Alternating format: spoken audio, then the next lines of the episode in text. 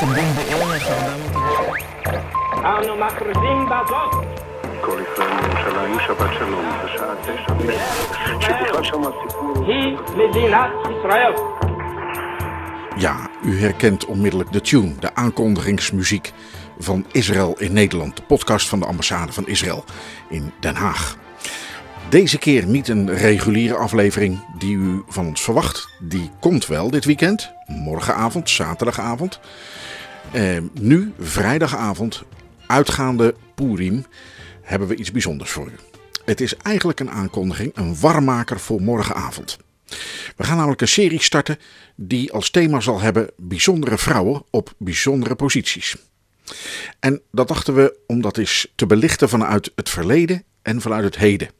En dat hielp ons ook meteen met het zoeken naar bijzondere vrouwen uit het verleden. En we hebben ons beperkt tot de Hebreeuwse Bijbel. En daarmee hadden we makkelijk gereedschap in onze handen om gericht te zoeken naar vrouwen die op vergelijkbare posities zitten, anno nu. Vanavond staat de persoon van koningin Esther uit het Bijbelboek Esther centraal. En tegelijk is zij ook de centrale rol in het Purimfeest. Naast natuurlijk de koning Ahasveros en haar neef Mordechai, die haar als dochter in huis heeft genomen nadat haar ouders zijn overleden. Wij dachten, morgenavond gaan we dat doen, die uitzending. Morgenavond zetten we koningin Esther naast een vergelijkbaar iemand van nu. Zou het dan niet mooi zijn om, als het uitgaande Purim is, om dan nog eens even helder te krijgen hoe zat dat ook alweer?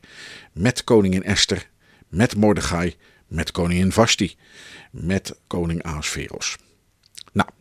Om dat verhaal helder te krijgen heb ik een afspraak gemaakt met rabbijn Marianne van Praag van de LJG in Den Haag. En ik was bij, werd bij haar thuis uitgenodigd aan de werktafel. Zo moet ik het eigenlijk zeggen, want het was niet een bureau, maar een grote, getekende, uh, doorleefde werktafel. Ik kan niet anders zeggen, het was van oud hout gemaakt, het zag er prachtig uit. En op die tafel lag natuurlijk de traditionele uh, Purim-muts met gele krullen eruit hangend. Uh, de Esterrol lag al klaar, want ze zou het verhaal van Esther gaan vertellen bij het begin van Purim voor de computer. Nou, ik heb aan haar gevraagd: wilt u het nou eens aan ons nog even vertellen? Hoe zat het ook weer met die koningin Esther? En ze moest die middag ook nog iets voor de kinderen doen van de gemeente. En ja, ik kan me toch niet helemaal aan de indruk onttrekken dat uh, wie van u uh, ooit naar zondagschool is geweest of op de lagers, op de basisschool vroeger een juf of een meester had die magistraal kon vertellen dat je aan je stoel gekluisterd zat. Nou, Rabijn van Praag kan er ook wat van. Gaat u er even voor zitten. En nogmaals, het is meteen een warmmaker voor morgenavond. Daar gaan we. Purim, Esther. Waar ging het ook alweer over?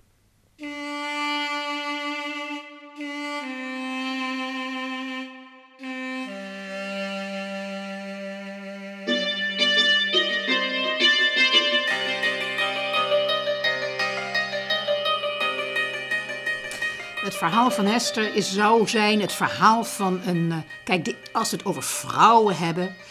De eerste vrouw in dit verhaal is koningin Vashti. En die kunnen we eigenlijk een moderne, geëmancipeerde vrouw noemen. Want dat was de koningin. De koningin en die koning die zat daar maar lekker ladder zat te zijn. En met zijn vriendjes bij elkaar. En de vrouwen waren apart zoals dat in die tijd ging. En in, ook nu nog in veel delen van de wereld zo is. Uh, die zat daar heerlijk en die was zo trots op zijn vrouw dat hij zijn vrouw graag wilde tonen aan de heren. En dat was voor die vrouw eigenlijk een belediging. En hij liet een van zijn mensen naar haar toe, komen, naar haar toe sturen om haar te halen. En hij zei: Laat de koningin voor ons komen. En de koning dacht: Ben jij nou even helemaal van de. Van de zotte. Van de zotte. Dat is met een soort carnaval altijd een goede uitspraak ik laat mij toch niet even kleineren door om voor al die heren te komen pronken. En die dacht, bekijk het maar. Dus die heeft niet geluisterd naar de koning. Ze heeft zijn, zijn, zijn, zijn bevel niet opgevolgd. En daar was de koning natuurlijk tot in het diepst van zijn ziel door gegriefd. Een vrouw die niet naar haar man luisterde. Wat voor voorbeeld zou dat zijn voor de rest van de wereld en in zijn rijk? De wereld was nog tot daar en toe, maar in zijn rijk. Stel je voor als al die vrouwen opeens niet meer naar hun man gaan luisteren. Dat kon hij niet hebben en dus werd ze weggestuurd. Maar ja, toen zat de koning zonder vrouw. En wat is nou een koning zonder koningin? Wat is een man zonder een vrouw? Dat realiseerde hij zich uitstekend. En dat toch nog wel, al moest ze verder de mond houden. Maar desalniettemin.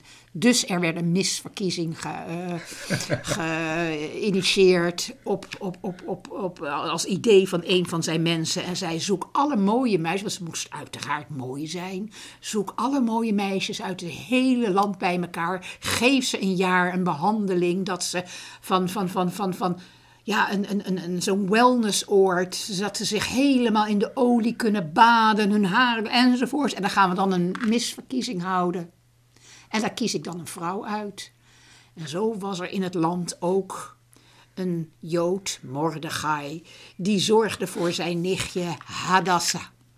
Nou, de naam Hadassah op zich betekent mirte. En mirte is een plantje, een heel mooi plantje, een welriekend plantje waar vroeger ook parfum werd gemaakt. En dat stond eigenlijk prachtig symbool voor dit beeldschone meisje. En u kunt het al raden, dit beeldschone meisje werd ook naar die naar de paleis gebracht, want zij was mooi. Maar O Mordechai had gezegd, zeg vooral niet dat je Joods bent. Verberg je, verander je naam in de zogenaamde Perzische naam Esther. Zo gezegd, zo gedaan. En die Esther was al zo mooi van zichzelf. Zij had niet nodig om, om helemaal al die baden te nemen enzovoort, want het was een natuurlijke schoonheid. En u begrijpt het al, na een jaar in dat schitterende paleis te zijn vertroeteld en gepamperd, was er de misverkiezing en de een na de ander liep langs de koning. En de koning zag Esther en werd tot over zijn oren verliefd op haar en trouwde haar. En wat er toen gebeurde is dat zij verhuisde naar het vrouwelijke paleis. Naar het vrouwenpaleis, het vrouwelijke paleis. Ik weet niet of het paleis vrouwelijk was, maar het vrouwenpaleis. En oom die bleef zijn nicht in de gaten houden. En die zat daar in de, in de stadspoort. Iedere dag op een teken te wachten of het goed met haar ging. Was er in dat rijk de gemene Haman, de ondermis, de, de, de, de, de, ja, eigenlijk de minister-president zouden we misschien noemen. Een ander soort Rutte dan we nu hebben, een ander soort leider dan we nu hebben.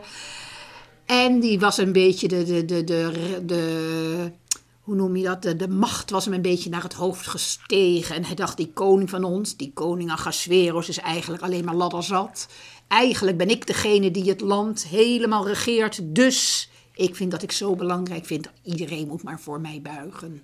En zo liep hij ook iedere dag langs de poort van het paleis, Vrouwenpaleis op weg naar zijn werk. En iedereen boog voor Haman, de kwaaie. Behalve Mordechai, want Joden we buigen niet voor mensen. Die buigen één keer per jaar op Grote Verzoendag alleen voor de eeuwige.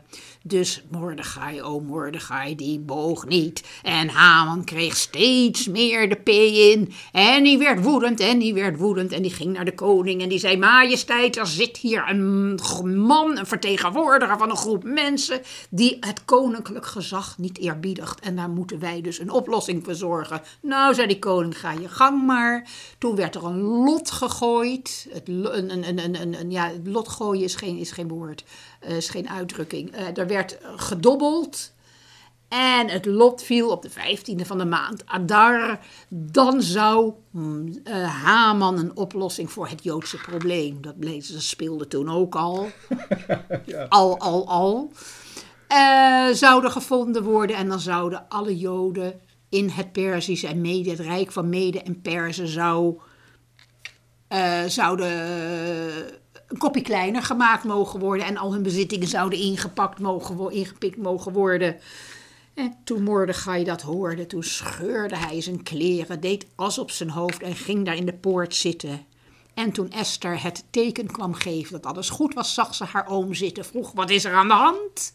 En ze kreeg de boodschap via via te horen wat er zou gaan gebeuren. En Mordechai zei, jij zit niet voor niets op die functie, zorg dat dat geregeld wordt.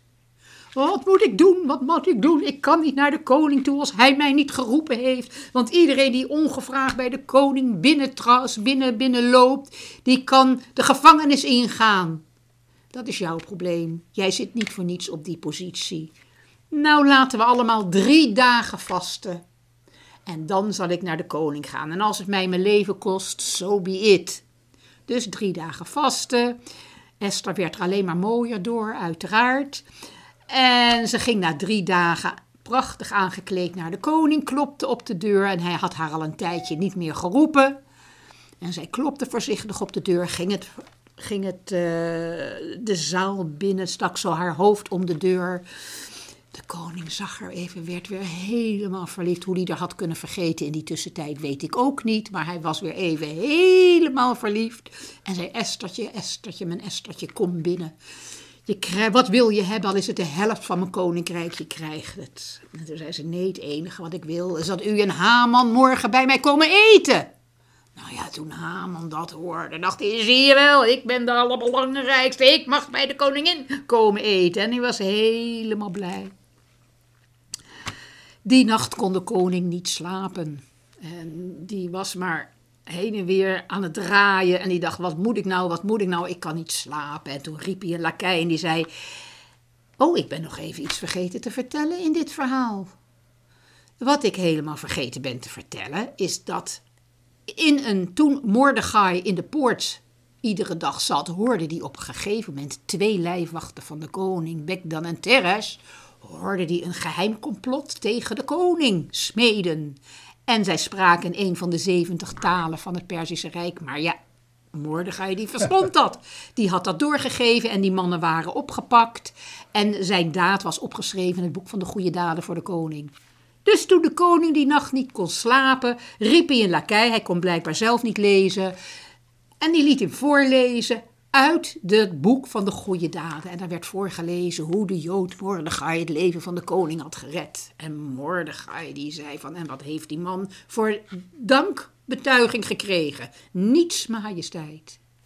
Nou, heel toevallig, heel toevallig, kon Haman ook niet slapen die nacht, want hij mocht de volgende dag bij de koningin eten.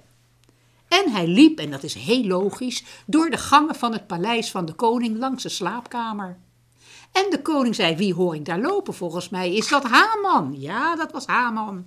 En hij vroeg: Mag ik alstublieft? Hallo, roep Haman eens binnen. Dus Haman werd binnengeroepen en dan werd gevraagd: Haman, wat zou jij doen met hem als jij in mijn plaats zou zijn? Ik, de koning, en ik zou jou willen eren. Iemand die de koning eer wil bewijzen. Aha, dacht Haman, dit is mijn kans, dit is mijn mogelijkheid. En hij zei, dan zou ik die persoon op het koninklijk paard zetten. Ik zou hem de koninklijke mantel omdoen, de koninklijke kroon op. En ik zou de belangrijkste man van, het, van, de, van de regering, van het land, zou ik voor het paard door de stad laten lopen en zeggen, dit doet de koning met de man die hij wil eren. Prachtig, zei de koning. Doe jij dat maar met de Jood, hè? Eh, met de Jood Mordechai. Waarop Haman zowat uit zijn voegen barst. En, maar hij had geen keuzes. De volgende dag hij ging naar, naar Mordechai toe.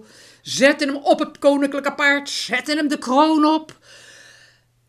Deed hem de mantel om. En liep voor het paard uit en riep... Dit doet de koning met de man. Waarop Mordechai zei, wat zeg je? Ik hoor je niet. De, de, de koning de man. Ik versta je niet.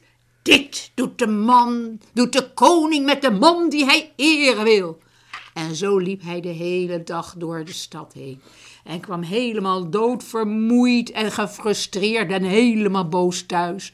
Waarop zijn vrouw zei: Ga jij nou, neem nou maar een lekker bad en zo, want jij mag straks bij de koningin eten. Maar hij was zo boos. Hij zei: Het eerste wat ik ga doen is een galg op, opzetten in mijn eigen tuin. Dat als het eenmaal op die dag is dat we de Joden mogen, dan pak ik Mordechai en hang hem op aan de galg in mijn eigen tuin. Hij was, was lekker in bad geweest, lekker gepoedeld, beetje uitgerust, kleedde zich aan, gingen naar de koningin toe, kreeg ze prachtige maaltijd. Esther at bijna niets, maar dat viel de koning niet zo op, want die was te druk bezig met zijn wijn en het eten. Zei wel op een gegeven moment, Esthertje, wat wil je hebben? Dan is het de helft van mijn koninkrijk. Nou, zei ze, ik wil graag dat jullie morgenavond weer komen eten. Dus Haman alweer helemaal blij. Goed zo.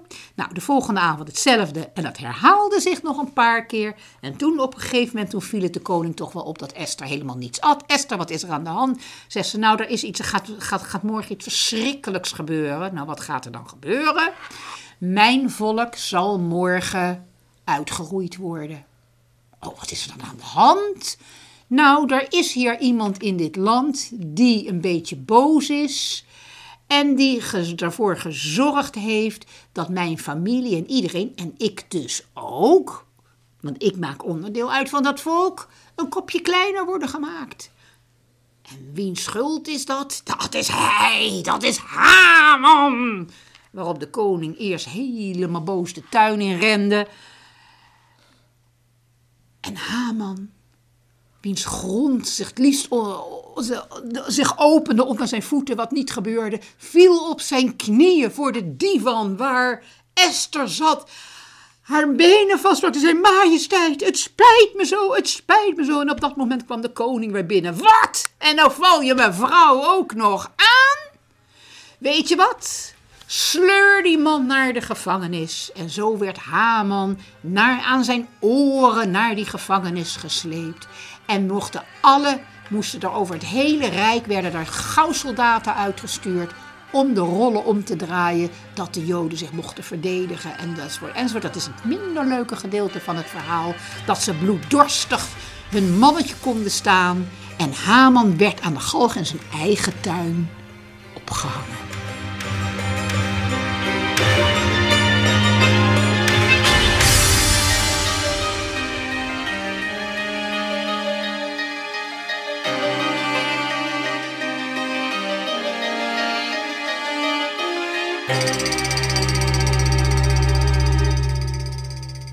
Ja, een prachtig Purim-verhaal door Rabijn van Praag.